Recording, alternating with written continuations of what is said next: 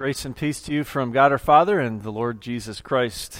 I want to share with you um, this commercial from Gatorade several years ago. I don't know if you remember it or if you're into watching TV at all, actually. but uh, this one commercial had fe- featured um, Derek Jeter and Serena Williams, I think a couple other uh, really top tier athletes. Um, and then other anonymous athletes and just people that were exercising and running. But it was about a minute long, and I didn't have the video clip in time for you, so I'm going to have to try to try to act it out. I, my acting skills aren't that great, so I'll cut it short, fast. I promise.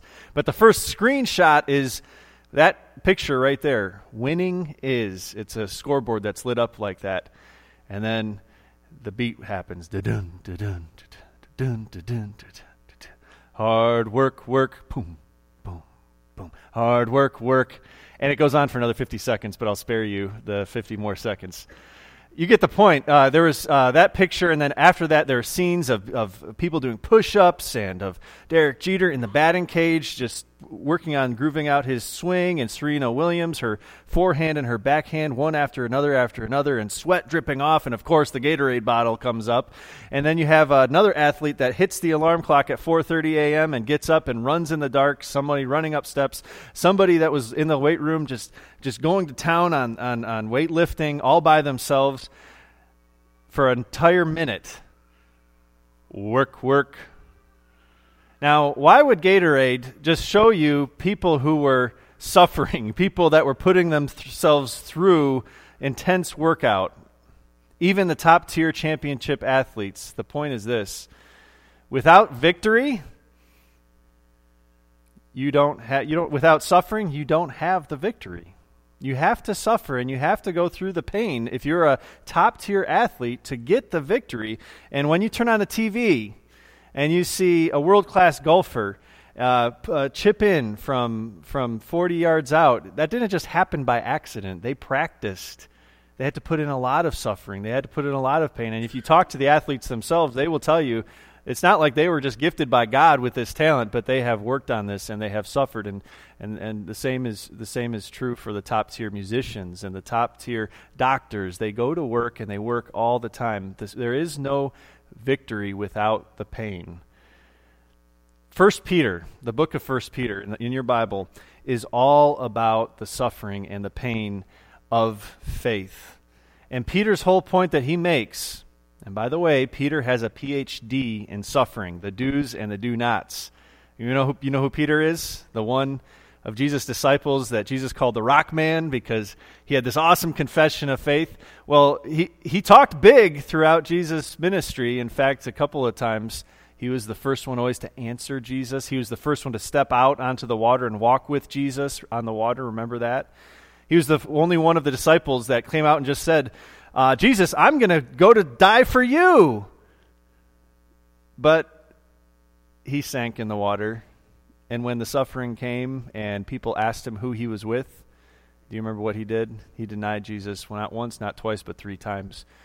He knew what it was to want to suffer, but he, just like you and me, wanted to avoid suffering all that much more. Jesus rose from the dead. He forgave Peter and he reestablished him as a leader in the church. And Peter writes First Peter to a group of Christians scattered across what is modern day Turkey and uh, he writes to them and he says this He says, Suffering for the faith, not suffering because you sinned and you've caused suffering on yourself, but suffering because you're a Christian. And by the way, they were suffering big time back then. It wasn't like we suffer, like our bridge is out kind of suffering, or I have to get on the road 20 minutes earlier because the traffic's going to be bad kind of suffering, but they were being tortured and killed for their faith. Peter says to them, when that happens to you, it's just like that athlete that goes through the suffering because they enjoy the victory so much. And Peter writes, and it's very applicable, the whole book, we just finished it in women's Bible study on Wednesday mornings. It's so applicable because you learn how to, um, this is going to come out wrong, suffer in marriage in a good way. That means to be a servant to the other person and be okay with that. You're, you learn how to suffer in your job. That means that whether you have a good boss or a bad boss, you're going to Um, you're going to be a Christian in your job, uh, servants and masters. Peter, Peter, talks about that. He talks about um, how we in our whole life is this life of service, and it's not about just feeling good all the time, but it's actually about going through the pain and the suffering that comes with faith. And he says it's not something to be avoided, it's something to be embraced. It's a beautiful thing because you have victory in Christ. So, tonight, as we're in Advent and we're looking forward to the coming of Jesus at Christmas, Peter's going to write to us in chapter 3, and he's going to take us through the three secrets for suffering well. And your baptism is tied in. Now, he's going to go all over the place. He's going to go from here to there to, and it, you're going to have to put your seatbelts on because he moves the thoughts along pretty quickly, okay? But this is what he says For it is better, if it is God's will, to suffer for doing good than for doing evil. For Christ also suffered once for sins, the righteous for the unrighteous, to bring you to God. He was put to death in the body, but made alive in the spirit. After being made alive, he went and made proclamation to the imprisoned spirits, to those who were disobedient long ago when God waited patiently in the days of Noah while the ark was being built. In it, only a few people, eight in all, were saved through water. Peter's first secret, and there's a lot in there, but his first secret to suffering well is this Without suffering, you are without God. When we ask and when, when we question God and, and we say, and you, have you ever heard somebody say, why does God allow good things to happen to bad people or bad things to happen to good people? Have you ever heard that before? When we think in our heads, God, why would you allow me to go through suffering because I am a believer in you. I'm a follower of you. Why would you allow pain into my life? Why do I go to school and I'm blacklisted by a group of people because I'm a Christian or maybe at my work? Um, I, I, I, I'm persecuted in a subtle way for my faith, or maybe in my community, or whatever it is that we suffer for for the faith. We ask God, why do you allow that to happen to me? And God's answer is this suffering is actually at the core of your faith.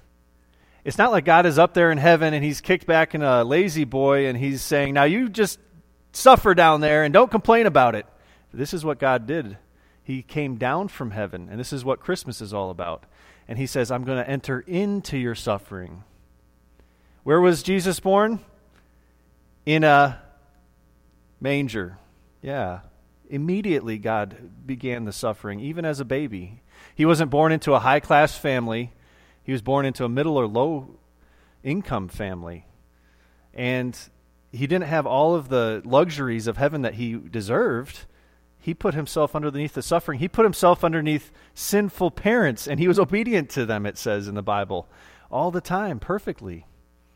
And then he, although he had many busy things to do as God, he spent time with people and he spent time talking about the kingdom of God and about uh, God's righteousness and about forgiveness. And he spent time healing them. And he spent time without a house. In fact, there's this one place where Jesus says, You all have homes, and even animals have homes, but I, the Son of Man, another word for God, the Son of God, I have no place to lay my head. He gives it all up. At the very essence of your faith is suffering. And finally, and we talked about this last week especially, he went to the cross and he suffered for your sins to give you righteousness because you and I are the sinners. He went to the cross, and you heard the graphic details last week of the crucifixion. If not, you can go back and listen to that sermon again, both at Austin and Pflugerville, because we, we talked about how that, that process of being flogged and, and being crucified was a slow, excruciating death. Above that, God put the sins of the whole world on him.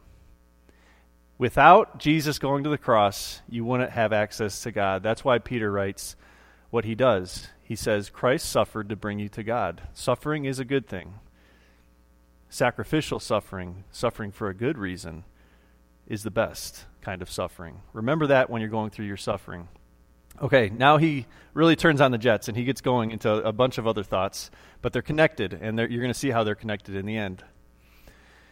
He says, He was put to death in the body, but made alive in the spirit.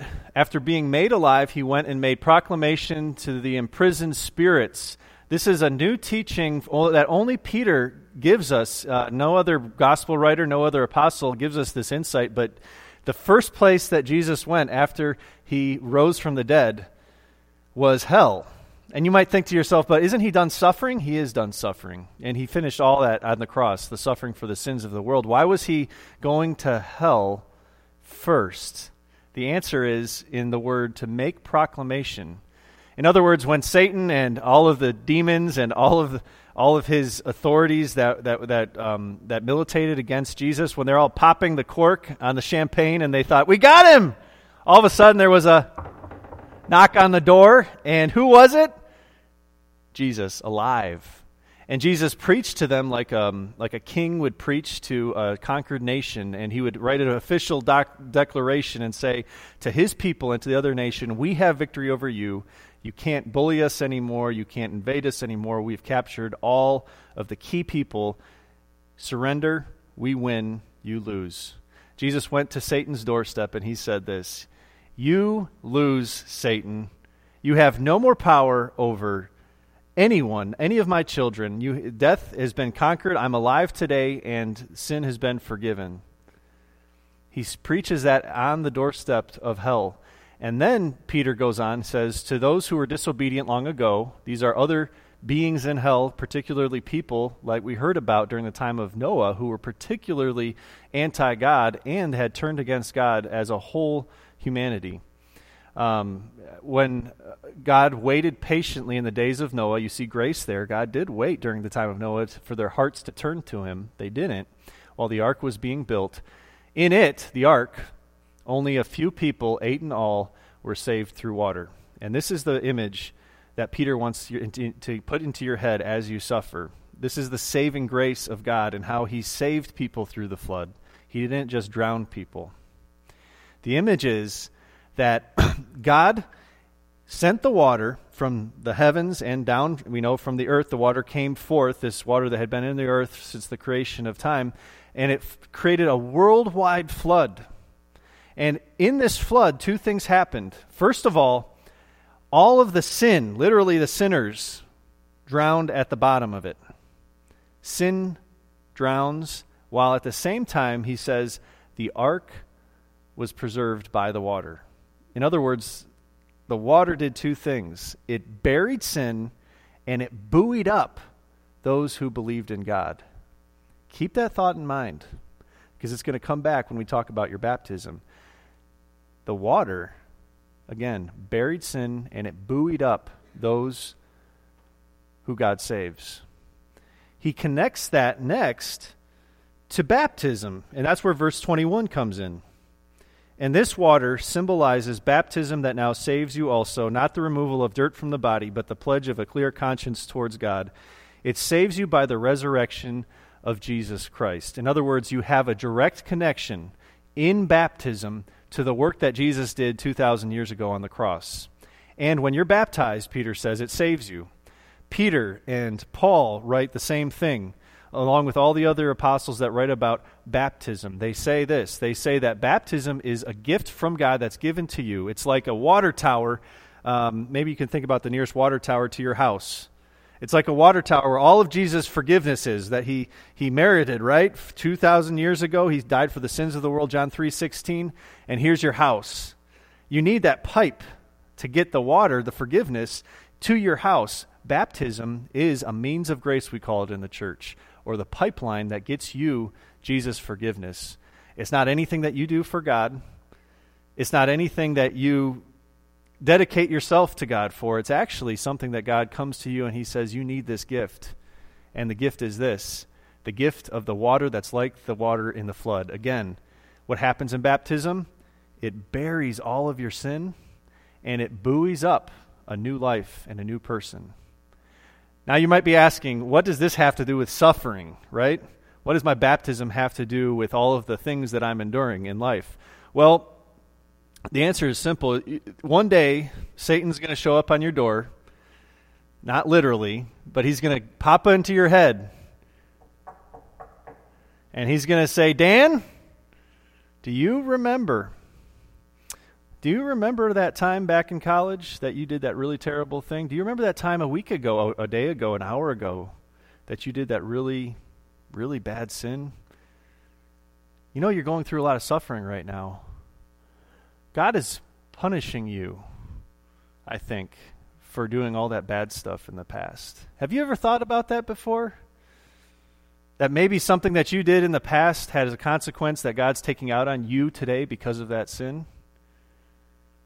You know what you need to do when Satan knocks on the door and he tries to tell you that? You throw your baptism in his face. Because in your baptism, what does it create? It creates a clean conscience before God. In other words, there's nothing. And, and, earlier, how many times did Peter say that Christ died for sins?